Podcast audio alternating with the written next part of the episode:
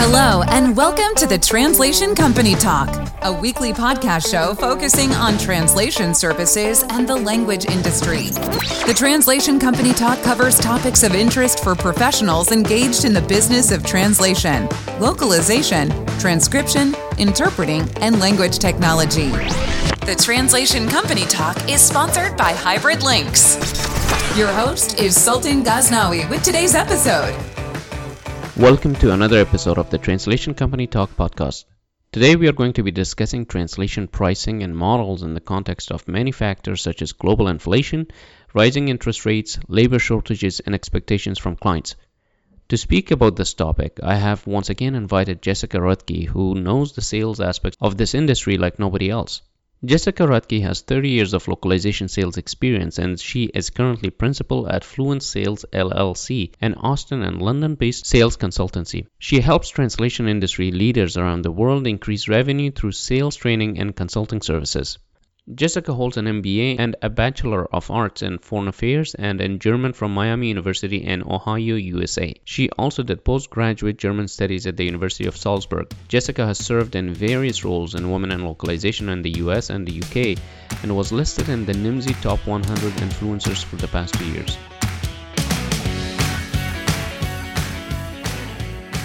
Welcome back to the Translation Company Talk, Jessica. How have you been? Oh, been pretty well. Uh, we had snow in London yesterday, and uh, that's a big event, even a third of an inch. um, wow. But I'm doing well. Um, I, as many in the industry probably know, I'm in the process of moving back to the U.S. That's Great. kind of a big deal. Um, but all in all, business is good. Nice time of year, and uh, yeah, just really doing well. And since you're going back to the US, t- tell us about that. What are the plans? What are you thinking? Well, um, my my main impetus. Um, everybody knows how much I love London, um, but it's it's very difficult. The mortgage market in the UK is quite different from um, the United States. Um, the lending criteria is much more strict, and because I'm self-employed and let's just say over 55, um, that uh, you know the kind of loan that they were prepared to give me is not the kind of loan I'm prepared to accept. Um, especially given the the interest rates right now and the price of housing in London. Um, this has been an issue for a while, but I thought I could make it happen, and that's one of the the prompters for me to go back to the U.S. Is I'd really like to have my own house uh, renting in London is terribly expensive. Um, and I just and I want to see my stuff. I haven't seen a lot of my things for about 12 years. So uh, I think paying storage costs is a bit silly at this point as well. So that's kind of prompting me. And I decided to move back to where my roots are in Southwest Ohio. Um, I grew up in Dayton, but I'm moving to Cincinnati. Um, I know a lot of people there. I have a lot of friends uh, in the area. I know the city well. The airport's really easy. It's it's you know not JFK or Heathrow. Um, you can pretty much park your car right by the terminal and walk in and not have crowds and crowds of people. Um, and there are other factors in there too. It's a it's a very nice city, and uh, I'm looking forward to you know just kind of settling in and creating my own little corner of the universe uh, in my own place. Tell me what have you been up to? How is business going? And um, i know you had a very busy year this year. Uh, how yeah, are you wrapping things up? this year was yeah this year was really really busy. Um, you may remember that um, thomas edwards and i have been partnering. I know you interviewed on the program a while ago. Um, we've of been course. collaborating on a, a number of um, kind of short and long term engagements. Um, with clients to help them kind of reinvent their their sales strategy to help them hire salespeople, to train their salespeople, account managers, project managers. Um, so, you know, a lot of training happening, but also quite a lot of consulting. We've done a little bit of consulting on the tools side too, which was kind of interesting. And uh, all of these clients are pretty much all over the world Europe, Americas, Asia, you name it. Um, they're everywhere. Um, so, yeah, I think on the new side of things, um, new ish is I'm also um, partnering with some companies to provide cross cultural awareness, especially for marketing communications, um, and also a bit on the e learning side um, to, to help make both of these um, aspects of, of kind of translation or localization or transcreation even more uh, relevant to the target audiences. So that's probably the newest and latest and greatest. Let's look at our industry and, and see how does translation, localization, language industry in general looks like today in the context of everything that is going on. I mean, you've seen it from your angle. Yeah, well, I mean, we're in very interesting times, aren't we? Um, you know, the inflation, the war in uh, Ukraine, um, interest rates, you know, you name it, um, you know, it's impacting everybody. You know, I think we're not unique in that respect. Everybody, you know, if we go to the grocery store, we notice it. I'm sure purchasing managers in any kind of company are noticing um, those kinds of changes. Um, in terms of our industry, so far, what I'm seeing is it's, if I can base it on my own business and the amount of business that's coming in for me, things are still pretty good. I think our industry tends to be more resilient than others because we are so global. There are trends always happening that I think create demand um, no matter what.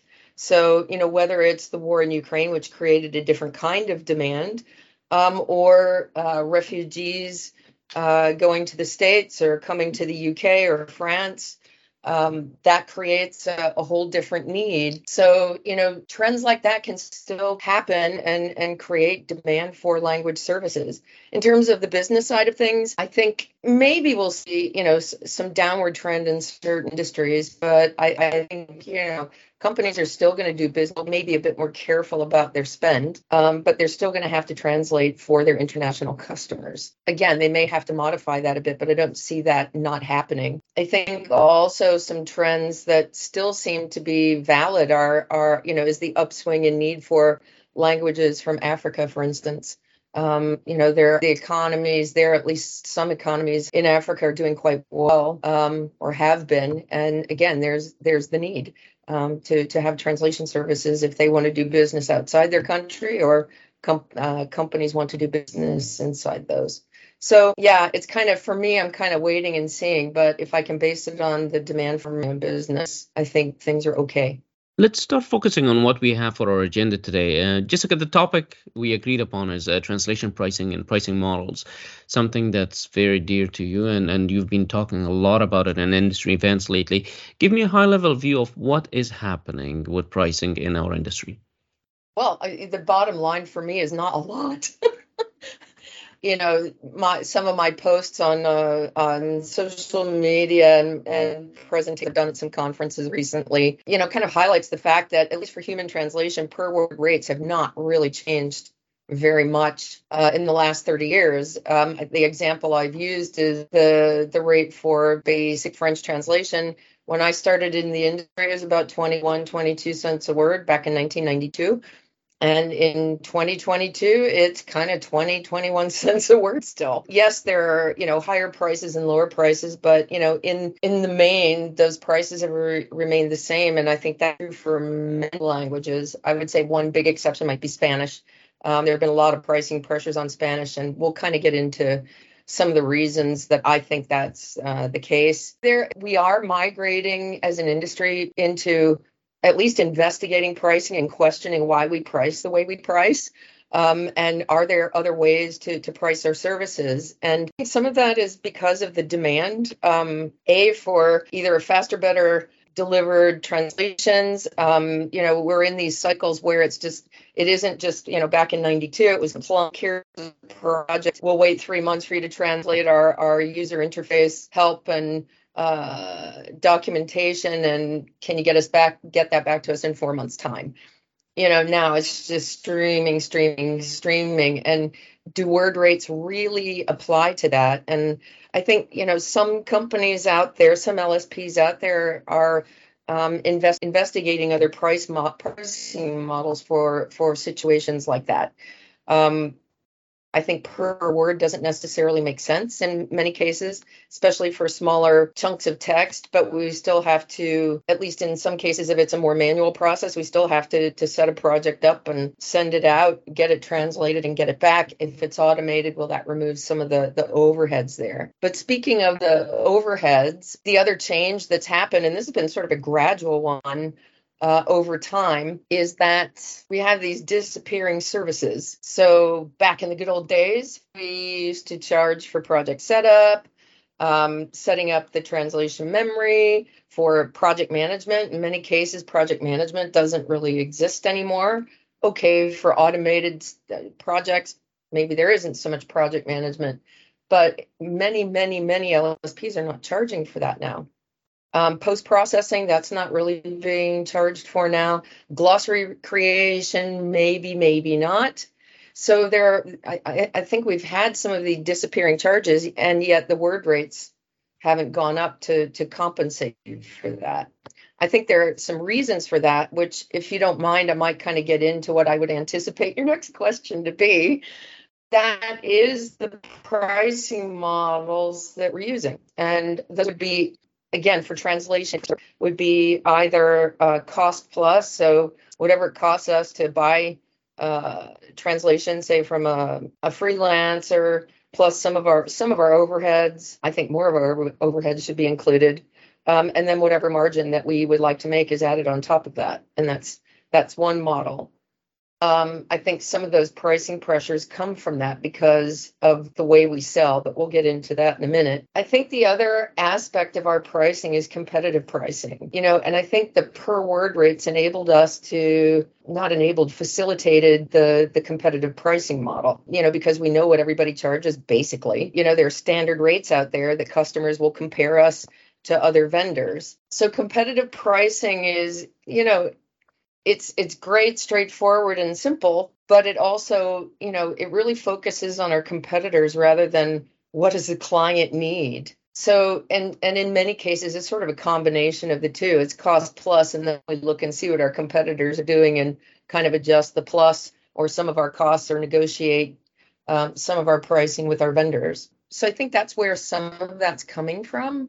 In a way, a per word rate kind of commoditizes us you know, it's it kind of makes it sound like a product, like uh, I don't know, as Thomas would say, peanuts, um, as opposed to a service. And if we're selling peanuts, it, it becomes very easy for clients to, in my opinion, negotiate with us. Well, but their peanuts are a penny less. Why don't you, you know, a penny less? What's a penny? You know, well, a penny's a lot on, you know, 30,000, 40,000, a million words. Um, so in that sense, I think it makes it you know, it makes it easy for clients to understand. You know that I think that's how that model came about, and I'd still like to know who invented it, uh, the per word rate. I'd love to know who came up with that, um, because everybody else copied it. Whoever came up with it, it makes it easy for clients, but it also, again, it, it's too general of a term. I think we serve too many different people and um, produce projects that are quite different. But that that number or that that method of measurement or method of of pricing kind of gets in the way of us differentiating among different kinds of projects. Yes, for healthcare and certain, you know, very specialized translations, of course, we can charge a premium and those clients are quite prepared to pay it. But I also think that we have different conversations because of that. And they force us to focus on their needs as opposed to us actually understanding them. I think you answered my next question where I was going to ask you about what is wrong with the price per word model and, and you described what is wrong and, and there's quite a few things. Let's let's look at why did the per word rate not change or evolve over the years, despite the fact that hourly pricing became the de facto model for professional services such as, such as legal or accounting and so forth. Why our industry is still stuck in, in that mindset of uh, you know every word cost represents the effort involved? I started, yeah, I kind of started down that path a little bit when I was saying the focus is on competition um, and us. You know, what's our what's our cost and what kind of money do we want to make on top of that?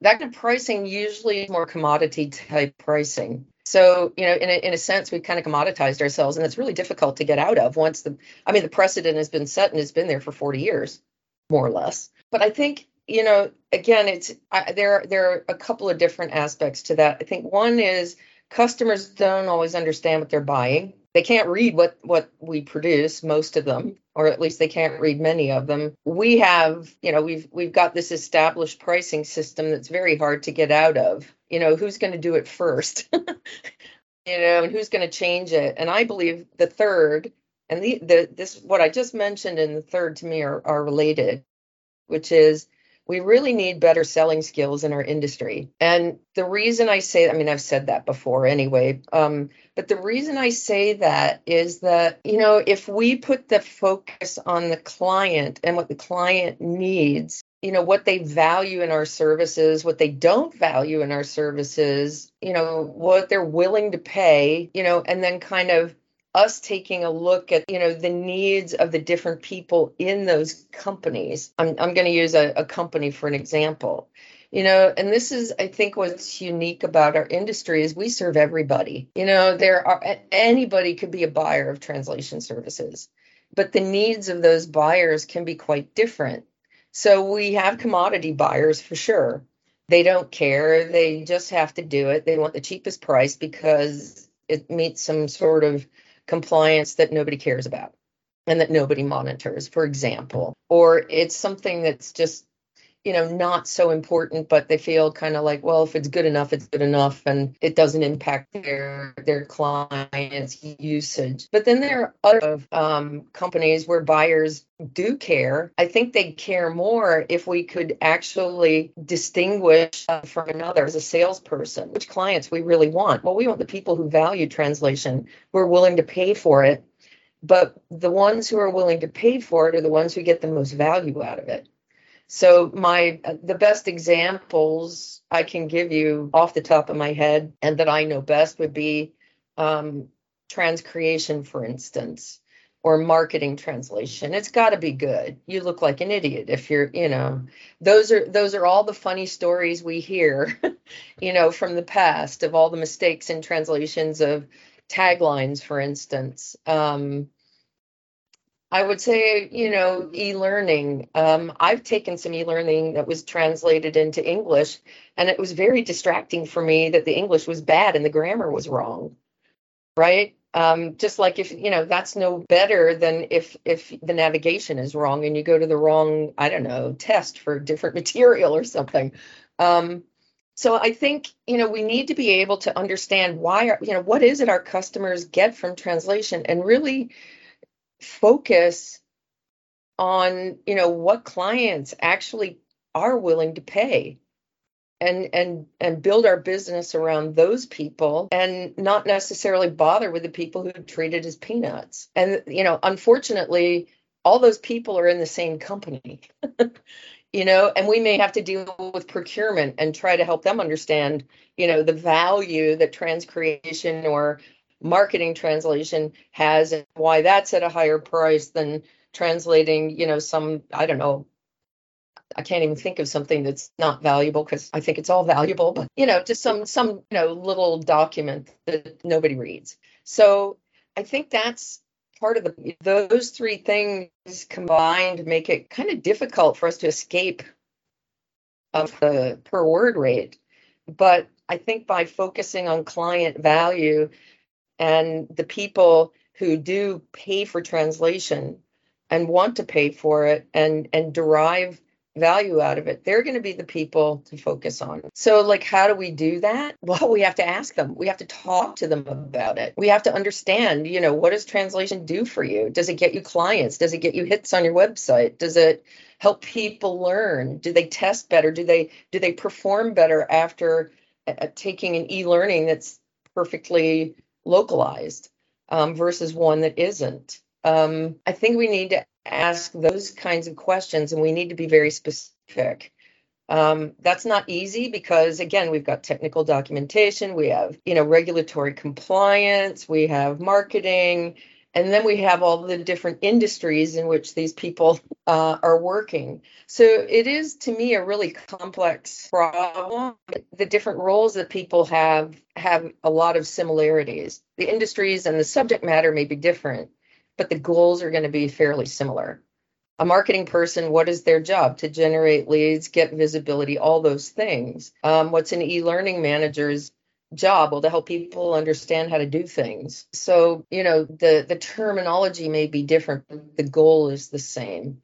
And find out how they measure it how do you measure success mr client? Is price still the biggest priority for translation services buyers? Because from what i'm hearing from you they focus on solving a problem which is outcomes based uh, and and i had a conversation with nick mcmahon as well as um, several other colleagues who have um, you know told me that if we can demonstrate to the client that we are solving a problem of yours related to your customers or employees and and language or translation can help you do that better or faster or cheaper then we have solved the problem we are able to sell whatever service we are trying, trying to sell but most translation companies, as you mentioned, are focused on just telling the people how cheap their services are how affordable they are, in other words.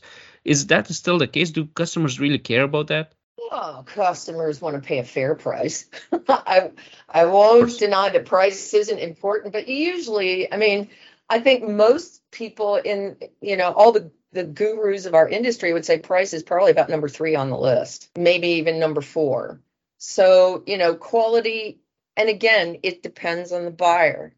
But most people are willing to pay if we can put it in terms that they understand. You know, and this is this I feel like I'm doing sales training here a little bit because you know, it's it's like develop the persona of the the people you're selling to and this isn't just, you know, Peter Perfect who works at, you know, some company. It's it's Miss Peter, the marketing manager, or Peter, the e-learning manager, or Peter, the the technical publications manager, or product manager, for that matter. Um, figure out what kind of metrics or even what I would call proxy metrics are important to them. So, you know, if you if you localize a website, you can't quantify necessarily all the the the quality of it. Um, you can't tie all sales back to um, a good website or a nice form on a website or a blog post or whatever, but you can measure engagement and you can measure leads generated. You can measure, I, I'll stick with those two things, move on. If it's a product manager, some of the product managers I've worked with told me one of the great things that quality translation does is it reduces the, their customer service expenses because people understand how to use a product and they don't need call. Whereas if it's wrong and they've actually measured this, mainly because we, I have to admit, we screwed up really badly and put the wrong content in a user guide, and people were calling the customer service center left, right, and center for about a week asking why they couldn't do this with a this particular piece of equipment. You know, we want to say what it was, but it, you know, there was functionality they were trying to use that didn't exist in the camera because we put the wrong content in there. And I'll tell you what, they measured that cost and sent us an invoice for it. You know, so that taught me a huge lesson that oh my gosh, yeah, they meant you know this is something that it's tertiary, but but a bad translation or bad DTP um, or whatever can create. So you know these are these are quantifiable things. We just need to ask clients how they quantify it. You know, what, how do they measure the success? Or we help them co-create the measurement of success if if language, if translation and localization is sort of new to them or they're not really sure about it. That's how we can help them value our services. And I'll tell you, even helping that, we I think, of great value um, and probably command a better price because of that, because we're kind of being consultants along with it. Uh, given everything that's going around us with interest rates, with inflation, with the uh, supply chain issues and so forth, the prices of everything, commodities and services, are going up around us. Uh, you're in England, you've noticed that. Is it time to raise prices in our industry? Um, I mean, it's expected given the inflation and, and so on. What is your take on this? How should this raise in prices be approached? And and are customers willing to pay more for a service like translation? Um, what do they want in return? Um, what are your thoughts? I think one is I, I, I do think we need to raise rates. I mean, you know, um, some of the uh, services that I use in my personal life and my business life, I've experienced uh, an increase in rates. Apologetically, they've been, but you know, their costs are going up just as ours are. Um, I I think it's fair. The peanut buyers aren't going to pay more. They'll find a they'll find another peanut supplier. You know, if they're if they're a price buyer and that's all they care about. I mean, you really want them as a customer. You know, I I wouldn't personally I wouldn't waste my time with the peanut buyer unless they were extremely associated with value buyers and we take a little bit of a loss and put up with them um, just because they're associated with a a value buyer but I would say we have to kind of go through the same process. Um, we can't just say, yeah, we're going to raise our, I don't believe we can just say, yeah, we're going to raise our rates two cents a word across the board um, because our costs have gone up. Um, we can do that. Um, I think that's undiplomatic um, and probably not very resourceful. Um, I think we have to have conversations with clients, particularly those clients who may or may not get how we you know, all the things that go into the work that we do. And i think we have to ex- maybe you know sit down with them and explain you know where some of the price increases on our side are are coming up. I mean you know we want to stay in business to serve their needs. And i think it's it's fair. It, it's fair but i think we need to do it in such a way that the client really understands that in order for us to keep delivering the great quality, the great um, service that they're used to receiving, we're going to have to go with the market because we have, in order for us to keep the resource that we need in order to do the work, um, and that could be a project manager, um, a salesperson. Sales sales jobs are pretty tight right now, as are project management jobs. Um, you know, linguists I mean, how much can we negotiate down with linguists and, and feel good about it? Um, you know, their effective rate of, of earning hasn't really changed much in the last 30 years. So, in my opinion, I think we have to work with our clients to to do that. I think it's it's just the fair thing to do, but it has to be presented in such a way that um, customers understand the why, not in some you know crazy amount of detail, but I think they need to understand the why, just beyond you know our costs have gone up. All that does is say we we we we give you cost based pricing instead of value based pricing. So I'd really focus on the value, value discussions, and um, one thing I did want to say. I read a metric that that states, and this was um, an article about just general pricing models and what have you but one of the things they said is that if we can convey really good value to our clients, so in other words, quantify the benefits that they get from our services um, or the problems that we solve based on our services, those clients can be willing to, to spend up to 20% more on your services. Conversely, if we commoditize ourselves and talk about, you know, price with them and keep up with our competitors, it can go the other way and and we could lose 20%. So it's a really interesting metric that if we if we have value-based discussions with our clients to to Nick's point, I think uh, Nick McMahon, um, we can get additional revenue from them. This podcast is made possible with sponsorship from Hybrid Lynx, a human in the loop provider of translation and data collection services for healthcare, education, legal, and government sectors. Visit hybridlynx.com to learn more. Back to the models or pricing models. Uh, sure. Now, besides the per word rate, which is the dominant uh, model here what other models are accepted and have become the norm in our industry and people have you know some degree of uh, respect for those models because there's the per per hour uh, model which is not practiced as much unless you're looking at interpreting or some service that's not uh, text related uh, what else do you see have observed and and do you think will come our way well, I, you know, I mean, as far as um, translation goes, I have seen rates um, and throughput rates. Um, you know, throughput, you know, a certain dollar amount for throughput, let's say for uh, a certain number of words through MT, for example. Um, hourly rates, um, I would say, are pretty common with things like um, transcreation. Um, I just a little historical context here. My, my first transcreation, it was kind of a cool project, two of them. Um, one was for uh, a vodka product. That was interesting. Um, an American vodka coming into Europe, and they wanted taglines for three or four different languages, and we charge by the word, and some crazy thing like a dollar a word. Well, you know, I think you know five dollars.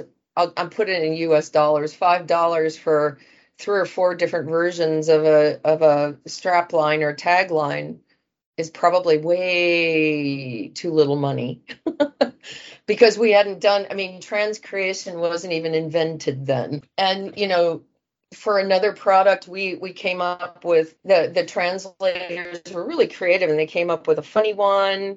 Um, it was for an incontinence product believe it or not. So they had a funny one a main you know kind of normal one and more of a scientific one all three of the different translators. And again, we didn't know how to charge this, and they were quite happy for you know something interesting but they didn't make a lot of money at it. And i think this is the the difference today is you know it takes time and effort to you know come up with something that is you know attention grabbing and also consistent with brand, you know, the brand and that it's consistent across all languages. You know, that's quite a tricky thing. So, you know, I'm seeing a lot of hourly rates for that. In some cases, I've seen a couple of project rates for that, you know, so, but probably estimated on hours, right? The value, though, you know, how do you quantify that? Well, it's really hard to to do that it's sort of after the fact, right? You know, how much interest did those taglines generate. Um, yeah, I think where I'm seeing the biggest difference is just in new services that that aren't tied to word rates. Um, you know, cross cultural uh, evaluation. Um, that's kind of done. It reminds me of the old software, you know, kind of software localization projects where, you know, we have to to collaborate with client a bit, get information, um, assess uh, the different languages and and then provide um, you know some cultural understanding way before they even do the creative process. So so that they can not make mistakes and and have to start over again. So those are priced more on a you know different components of a project generally by hourly rates. Is there an industry where pricing models have evolved in such a way that we could be inspired from and, and do the same without compromising much? So it, it's comfortable with our clients and and it's also more meaningful for us.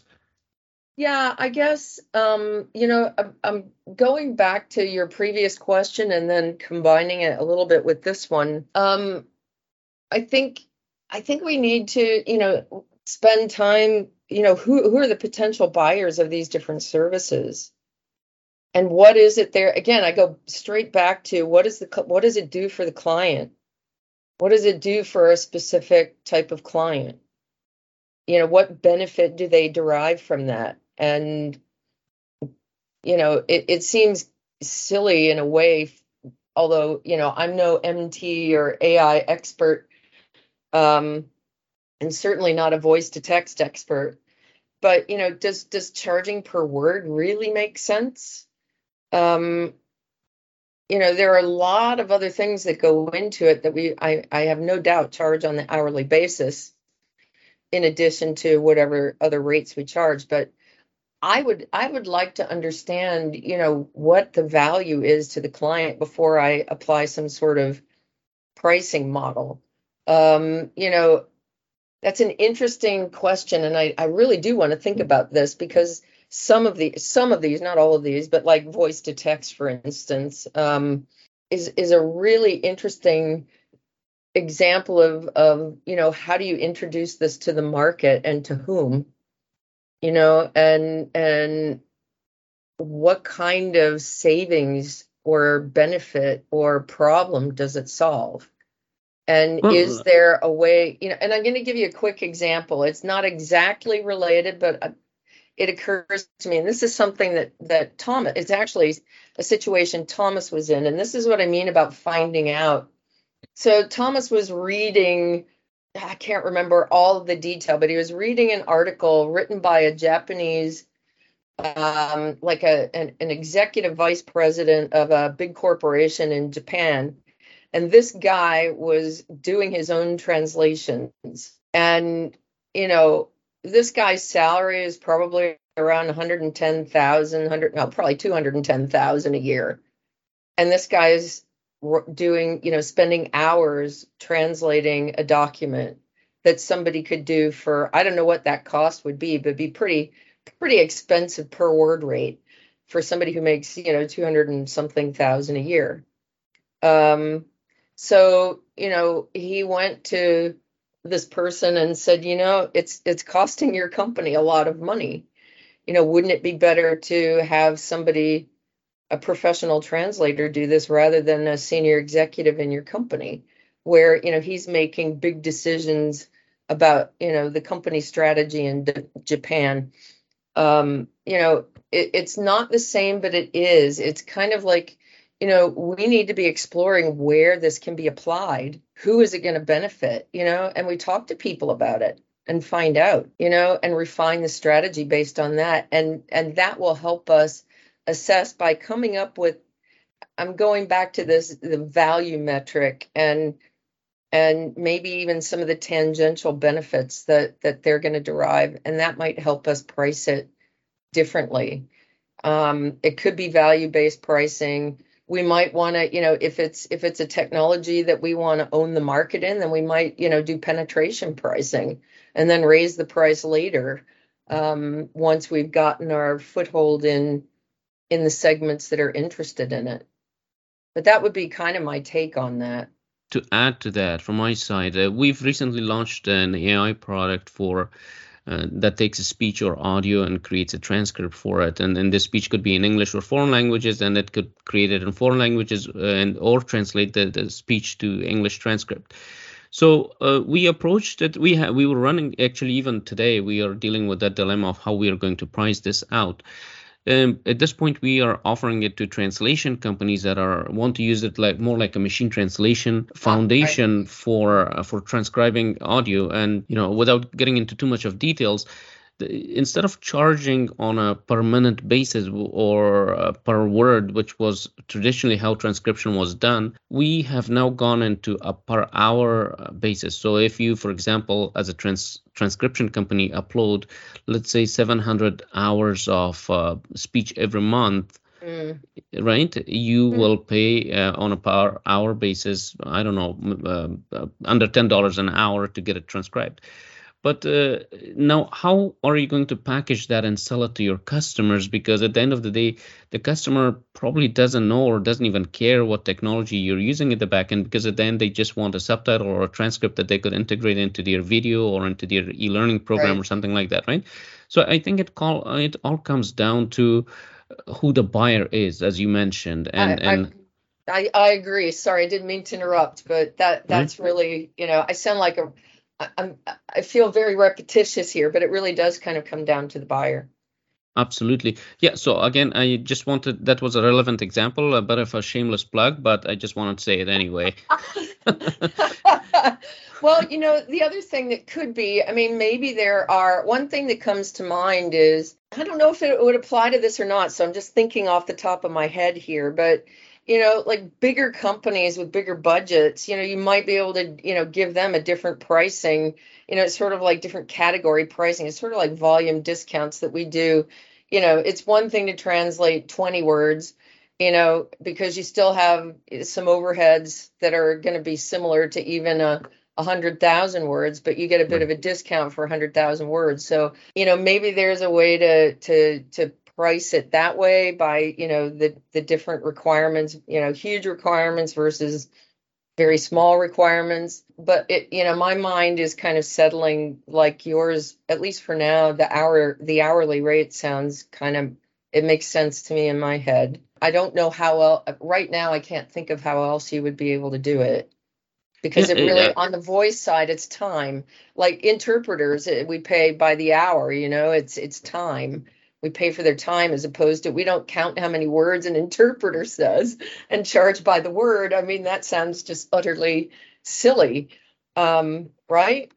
the way I see it, it's uh, if we are using a computer processor to do something, uh, then we have to go at what the going rate is. For example, internet used to be billed on a me- per megabyte bandwidth basis. Now it's yeah, on a per yeah. gigabyte bandwidth basis, and soon it will be per terabyte. So in in the past we were probably charging by the minute. Now we can charge by the hour, and soon we'll probably be charging by some other bulk quantity at some point.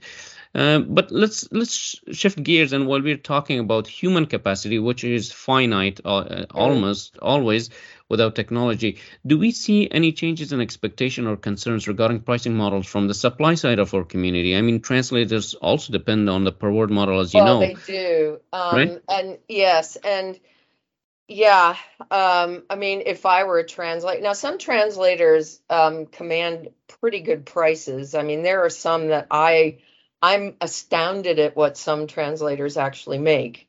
Um, they they must be the best at what they do. Um, absolutely. I think translators probably need to, well, first of all, they, they have to learn how to negotiate better, first of all.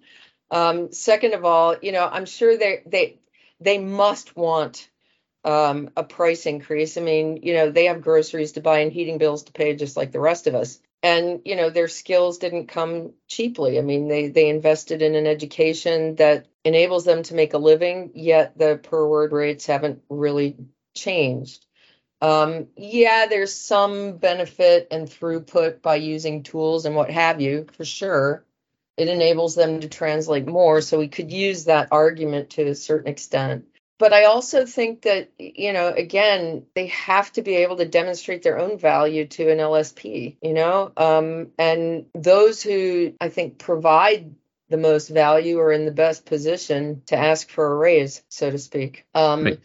There are translators out there. There's a translator I know um, it's very interesting. She makes a ton of money. Now, granted, she works for one of the largest software companies in the world. I'm not saying which one, and it isn't the largest, but it's a very large software company. And they don't even translate. They they just have they hire linguists who are translators, but basically they're becoming copywriters in the native language. They learn the technology three years ahead of time, um, way before product release, and they write all about it. And this lady works six months a year and makes more than I do. Uh, she's she's doing well now. Whether she's still doing that or not, I don't know. But this is this was someone I met. Um, about five years ago um, in an office share, and she just happened to be in the office share. So, you know, there are, I mean, I think that's a very interesting, it's a different service from translation, but I also think maybe, you know, maybe translators could think outside the box a little bit in terms of modifying the services that they offer. Um, I had never heard of anybody doing anything like this. And, you know, when she told me about it, I thought, wow, that's pretty awesome. Um, you know, and I know some very highly specialized translators who do very, very well, um, but they are so specialized and probably if not the best, certainly in the top five in their their sector and language. Yeah, I but I I do think that the conversation needs to be had and I think translators, you know, most didn't go to business school and that's that's kind of a hard thing.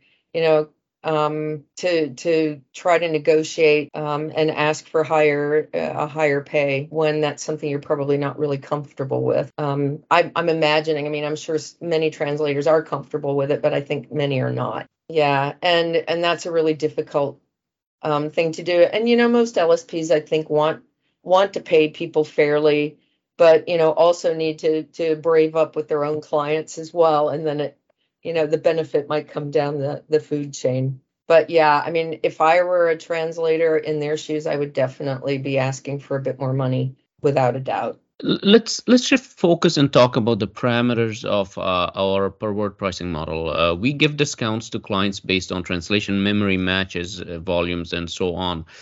Uh, those listeners who don't know what a translation memory match is basically we you know we, we give clients a discount for um, repeat text because yeah. our technology remembers the old translation. And if there is some sort of a match between an, an old sentence and a new one, to some degree, we also give discount to clients. Uh, we call them fuzzy matches and so on, uh, where you know a word here and there is missing, but still there is a degree of matching, and the technology suggests what the translation was from the previous sentence. What else is making an impact on pricing models? Is that discount scenario sustainable in the context of rapidly falling prices, or that sh- that needs to change in your opinion? Well, yeah, that's an interesting question. I'm going to answer, I'm going to start with a question like who came up with the, the fuzzy matching pricing and who decided it was 60% or what? No. I want to know where that came from. Who decided that? I get the 100% match. You know, that makes sense to me because it's 100%. But how do you tell if it's 60 or 50 or 72%? You know, I find that really interesting. Um, but yeah, to answer your question, you know, I'm not sure you can compare, you know, comparing apples to apples. I mean, on the one hand, yes, the, you know, the the discounts are are are part of a pricing model, which is a discount model, and you know, it was it was a way, you know, an improvement in technology was a, a, a differentiator at one time, and actually there was value to that. I remember, I mean, I was th- I was there when you know, translation memory actually really started to work. Boy, if you could master that in those days, that was a that was a big deal and it was a huge differentiator. There was tons of well, I mean it was price it, it was a price thing, but there was a lot of value in that because we could turn things around faster than our competitors. You know, um, I mean that enabled us. I worked for a large LSP at the time you know that enabled us to be very very competitive because we were ahead of the game against some of the smaller vendors in particular.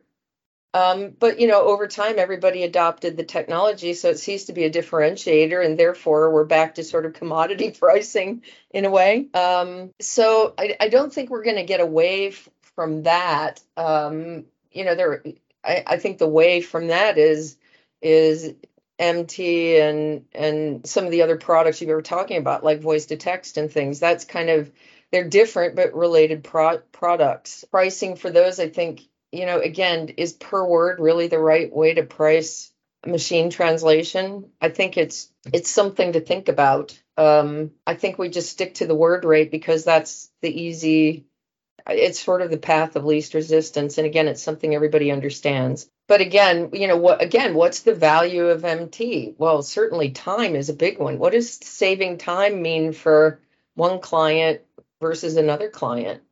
Some might not care others oh my gosh it means they sell you know 100 million more widgets you know? It, and again i i would love for us to and i, I wish i could say that i i had done this uh, as much in in my past, but I would love to go back and and really think about the quantifying of you know if we solve that problem, what does it mean to you? So in the case of you know the the Japanese scenario I I just gave you from my business partner Thomas, I mean that saved a ton of money, a ton of money. You know there was high value to even something as simple as the wrong person doing the translation. Um, you know and and it got him a lot of visibility and he was able to get more business out of them just simply because of that one project. And only because he happened to be reading the newspaper about this guy translating his own stuff. You know I, I wish i had all the answers you know on on the way you know where things are going. But you know maybe we can step back and and really start thinking um, about this issue and and thinking about it, things more in terms of clients as opposed to ourselves or what our competitors are doing. And what is it that that some of the especially some of these new services that we're talking about you know what what they solve a ton of problems. So the voice right. to text you know i want to know you know more about those problems. What does it cost you if if you know you you, you don't have this tool? You know what would that differential be? It's and what is saving time? It certainly saves time. That's a subject that's that's important to me because uh, there's a lot of people who depend on things of that nature. For example, doctors have been using that for for years, using a transcription system yeah, yeah. because they have so much documentation to do, right? But nowadays, we can apply that into immigration settings where there are tons of immigrants coming in and we don't have enough time to process them or to interview them or to to create intelligence from their conversations and and speech to text is something that could address that at, at a very low cost. So that's definitely important, and we can have a separate conversation on that. And and, yeah. and you know, there's a lot that that needs to happen. We're developing a lot of that in, in, in house in our company. But uh, uh, Jessica, let me ask you uh, in conclusion, as we are uh, looking at the new year coming up, uh, what do you predict in the next 24 months? Uh, what economy going where it is and, and so forth. How do you see pricing and pricing models in the localization industry evolving or changing? Well, I don't see per word rates changing. I, I see rates maybe going up. I hope they go up. I hope people start asking. Um, I think that that can only happen. I don't think, you know, inflation is still going to be around next year, unfortunately, if, if what I read in the in the media is true.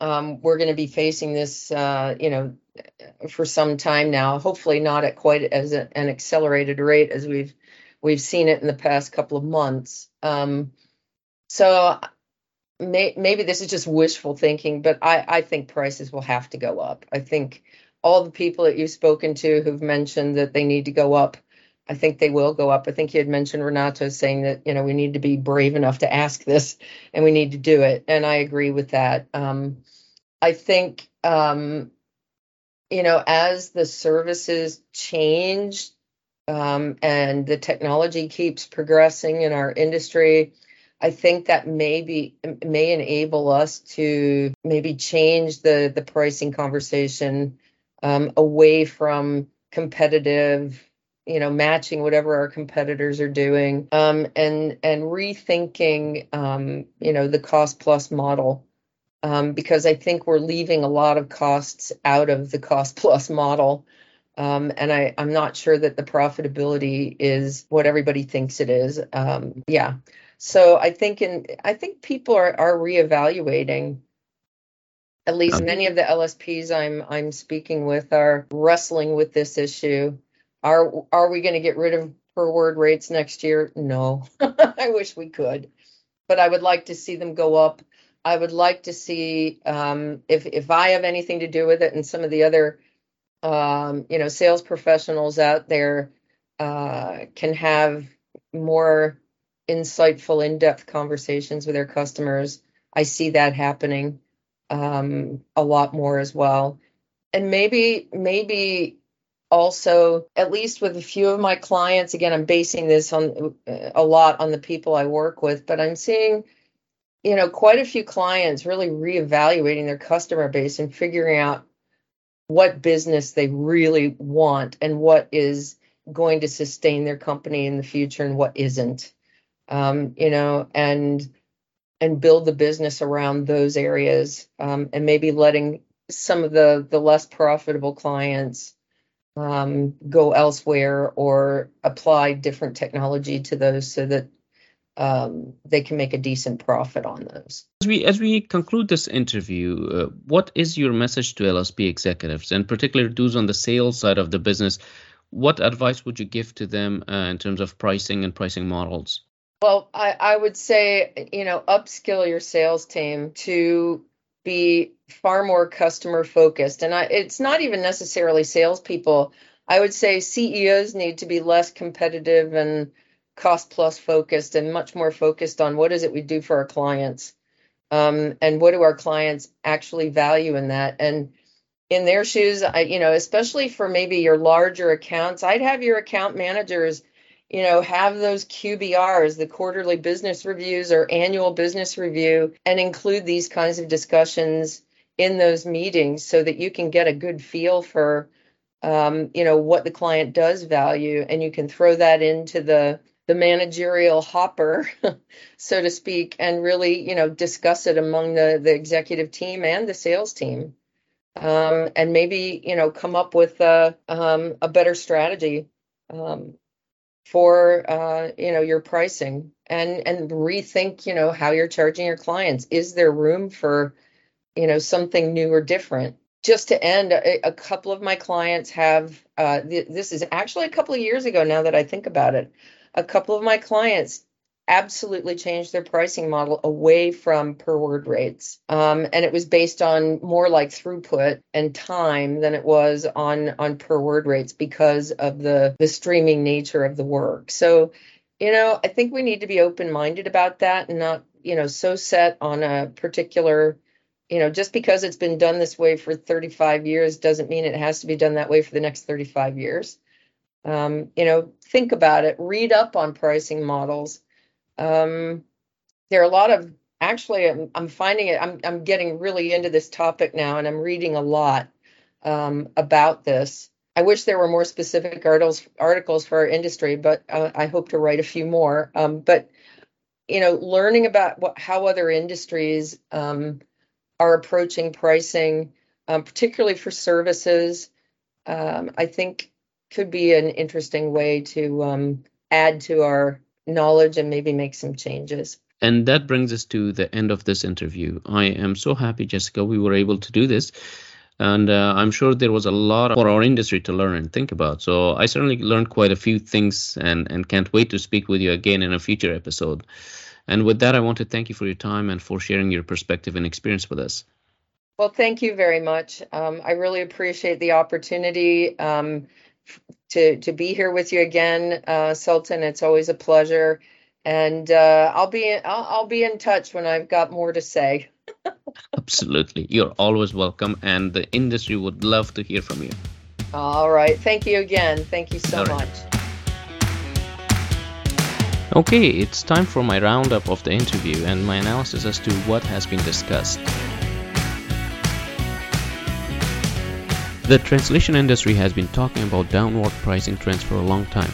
But the issue is that in a world where prices of commodities and everyday consumption items are rising at a rapid rate, translators and language companies are at a disadvantage where everyone is trying to push prices down to gain a competitive advantage. There has also been lots of debates about the inadequacy of the per word rating model. It doesn't seem to change anytime soon. However, innovation in technology, process, and new areas of language use should present new opportunities for different billing models. I personally believe that it is the right time to revisit our contribution to the world and how we can compensate it better. That can only happen if we all think in terms of the value that we deliver, quantify that value, and get our clients to appreciate the effort that goes into creating that value. That is a wrap for today. I hope you enjoyed this episode. It is a very hot topic and we tried our best to cover as many angles as possible. Don't forget to subscribe to the Translation Company Talk podcast on Apple Podcasts, iTunes, Google Podcasts, Spotify, or your platform of choice. Give us a 5 star rating for this episode and feel free to suggest any topics or ideas you would like to hear from this podcast. Merry Christmas, Happy New Year, and until next time. Thank you for listening. Make sure to subscribe and stay tuned for our next episode.